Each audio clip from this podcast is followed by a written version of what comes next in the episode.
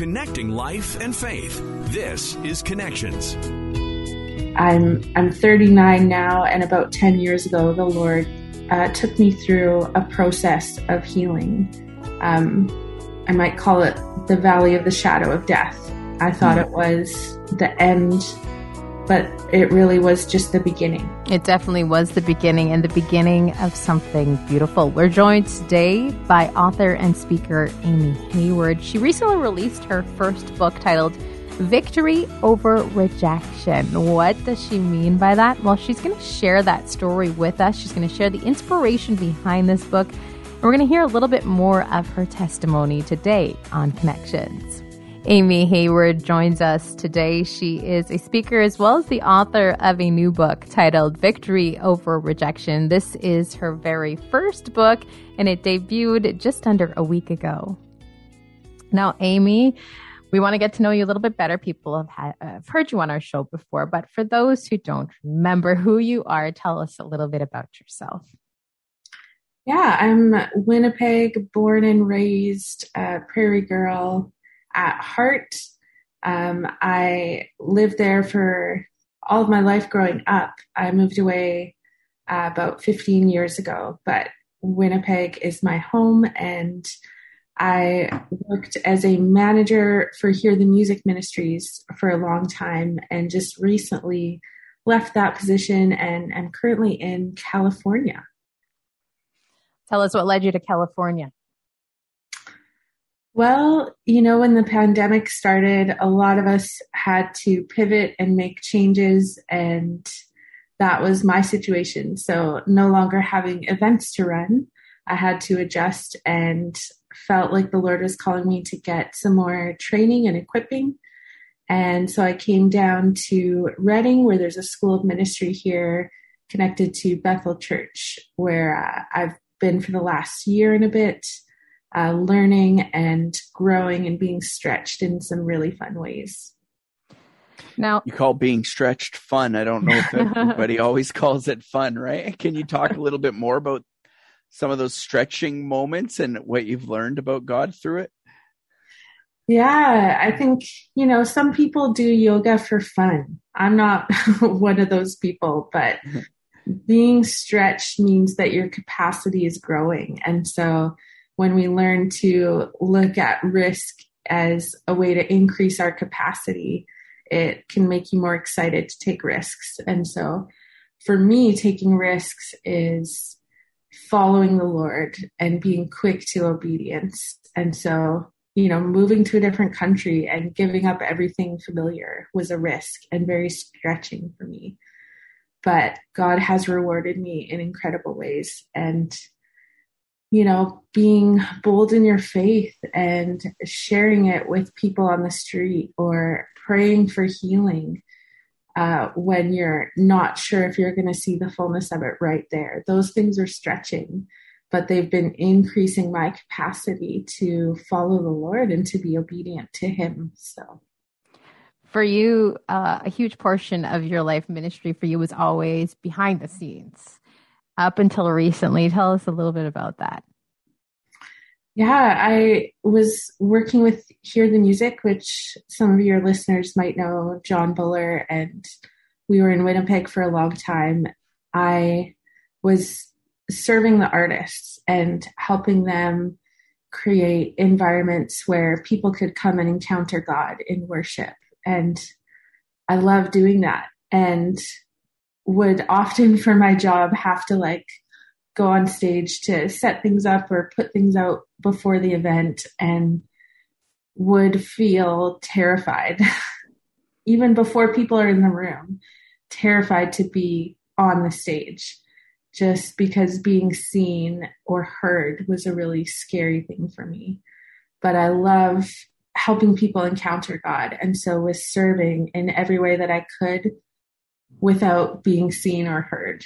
And that was always my safe place and my most comfortable place. And I did that job for, for 17 years and I loved, I loved doing that. I love serving and helping people uh, kind of step into their calling. Did you feel then like part of stepping into your calling was leaving that safe place now though and uh, you've helped other people find theirs for so long. It was time for you to take, yeah, a bigger leap, I guess. Yeah, for sure. As as the Lord brought me through a healing process, He showed me that in that place where I was finding safety, I was also believing some lies about myself that my voice didn't matter and that I should stay hidden and that if I stepped out, I would get hurt. A lot of things around that. And so I don't think everyone ha- has to be on a stage or that being on a stage is the goal.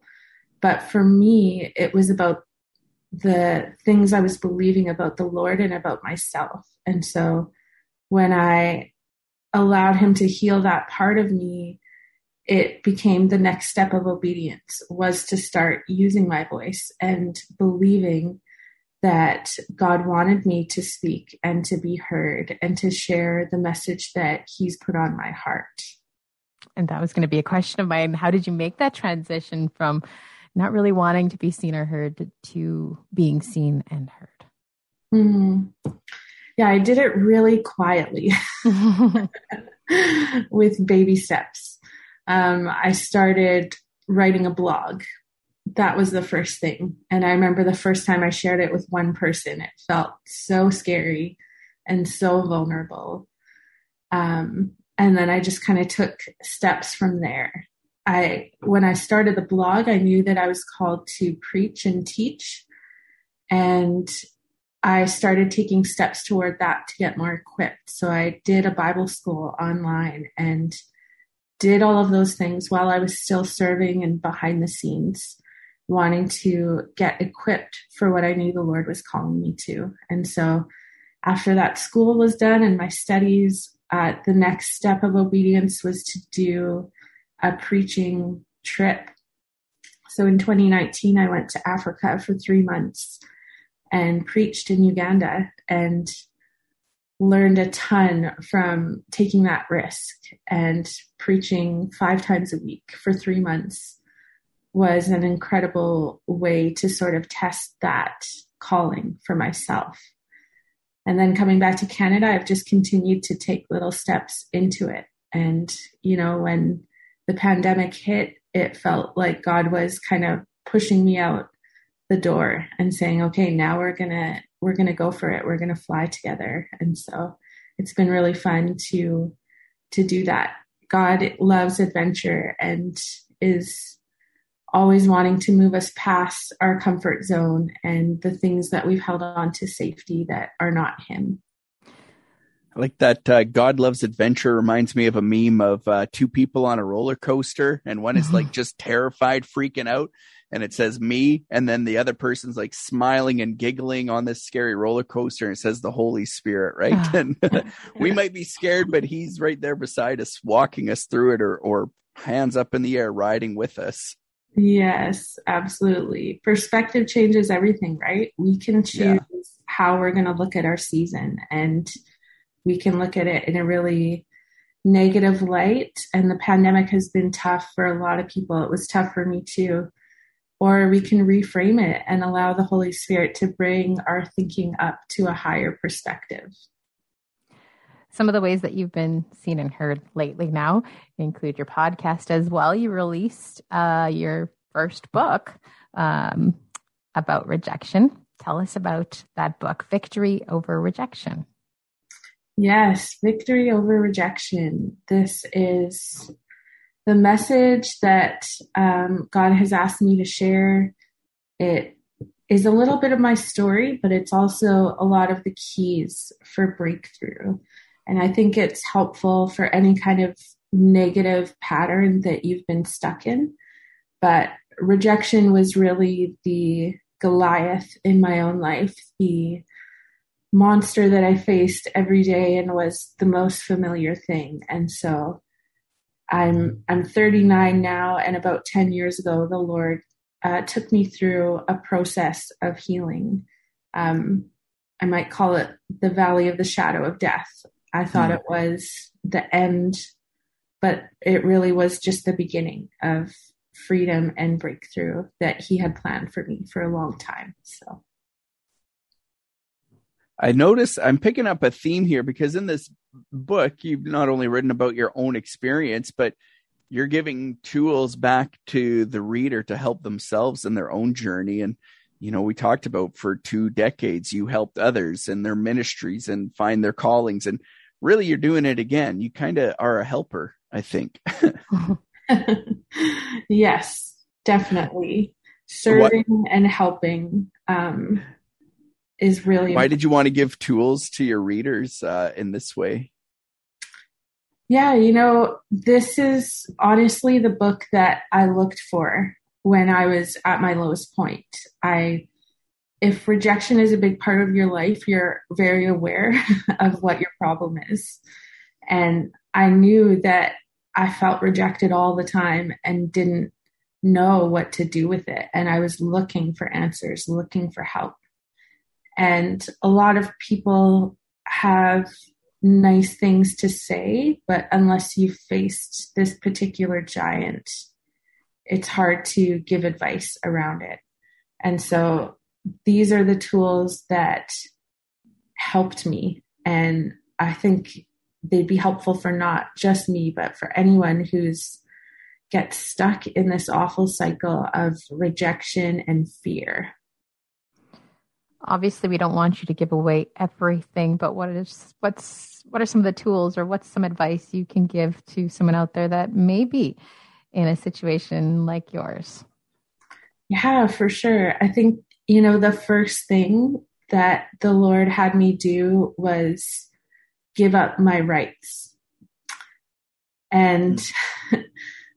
you know, I had to give up my right to hold on to the wounds and to continue to feel the pain because the Lord wants full restoration for us. And if we're holding on our right to not revenge, but even just to remember what other people have done to us. That's going to hold us back from freedom. And so humility was kind of the first thing that I needed. And some of the other keys that I lay out in the book are about that repentance of really looking at what my own responsibility was, and then forgiveness forgiveness is so important and we need to have a different model of forgiveness than the world does. You know, the world will tell you to wait until you feel like forgiving or to kind of have a barter system, like when someone apologizes well enough or promises that they won't do it again, that's when you forgive. And Jesus gave us a different model. So in the book, I share about what a privilege forgiveness is and how we should look different than the world in this area. And Christians should really be leading people in forgiveness and teaching about it. So, repentance, forgiveness, and then renewing your mind is so important. And that I lay out some of the, the steps for that in the book of how to renew your mind you know, we get a lot of teaching um, today with the internet and it's beautiful. But I think we sometimes stop short of applying everything that we're learning. So I hope if people pick up the book that they'll be able to actually walk through those steps. Repentant, I mean, repentance, it is and it isn't easy, but you can do it. Forgiveness, though, that can be really hard to do. But when you do get to that point where you just forgive, like it's such a freeing experience too, isn't it? It really is. It's incredibly freeing and it doesn't require anything from the other person. You know, forgiveness yeah. happens between you and the Lord. Reconciliation is how that's worked out in relationship, but forgiveness can happen just alone with the Lord, and it's a beautiful thing. Hmm. Speaking of beauty, look at the beauty that's come out of your own story. You went from someone behind the scenes with this pain, with all of that. And now you're able to come out on top and to share and to spread the word to even more people than before. Mm. It is an honor. I've been completely transformed. And, you know, in writing the book, I I actually had trouble remembering how my mind used to work. I had to talk to friends who knew me at that time and try to work really hard, look at old journals and figure out what why I was so stuck. And that is a beautiful testimony in itself because the Lord has so transformed me that I think completely differently now. So I would just offer that to people. Transformation is possible. I know it can feel like you're stuck in these patterns and you can't imagine a better way of thinking, but it is possible. He's done it for me and he'll do it for you. Your book was released on November 11th. What has uh, the reaction been like from those who've had the opportunity to check it out and read it? Yeah, I have been just blown away by the support of people near and far who are just encouraging me and sharing it and being grateful for it. Um, you know, this kind of topic, a title like victory over rejection can have shame attached to it for a lot of people. And so I can see people wanting to buy this for friends, but not wanting to offend them at the same time. So I maybe could have thought of a better title, but I think there will be victory just in that for people pushing past the discomfort of acknowledging this as a problem in your life and saying, yeah, I'm ready to get breakthrough and to get victory and to have this in my past and no longer in my future. Okay, I'm ready, Amy. How do I get the book? well, it is available on Amazon worldwide. And so, Kindle, however you like to read books, you can get it there. Um, I don't have any physical copies left for sale on my website, but you can go to victoryoverrejection.com and there's uh, some links there. And there's also an e course available, again, for people who have heard the teaching or have the tools but haven't been able to apply them in your life.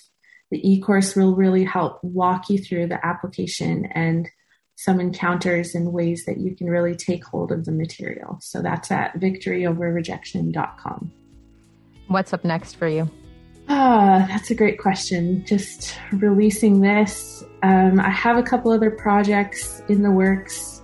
I think the next thing is going to be actually some Bible study tools. Um, there's a lot of uh, misunderstanding about scripture just within the body of Christ, and it becomes too familiar. We're not sure how to actually use it. And so the next thing I'll have on my website is some tools for how to study the Bible. Thank you so much for joining us today. Thank you so much for having me. And thank you so much for joining us today and for listening. Remember, if you want to listen to this full conversation again or any of the conversations that we've had on Connections, you could do that by checking out our podcast, Connections with Mike Tom and Colleen Hood. You can find that podcast at podcastville.ca or wherever else you get your favorite podcast from. Don't forget to subscribe. We'll talk to you again on Connections.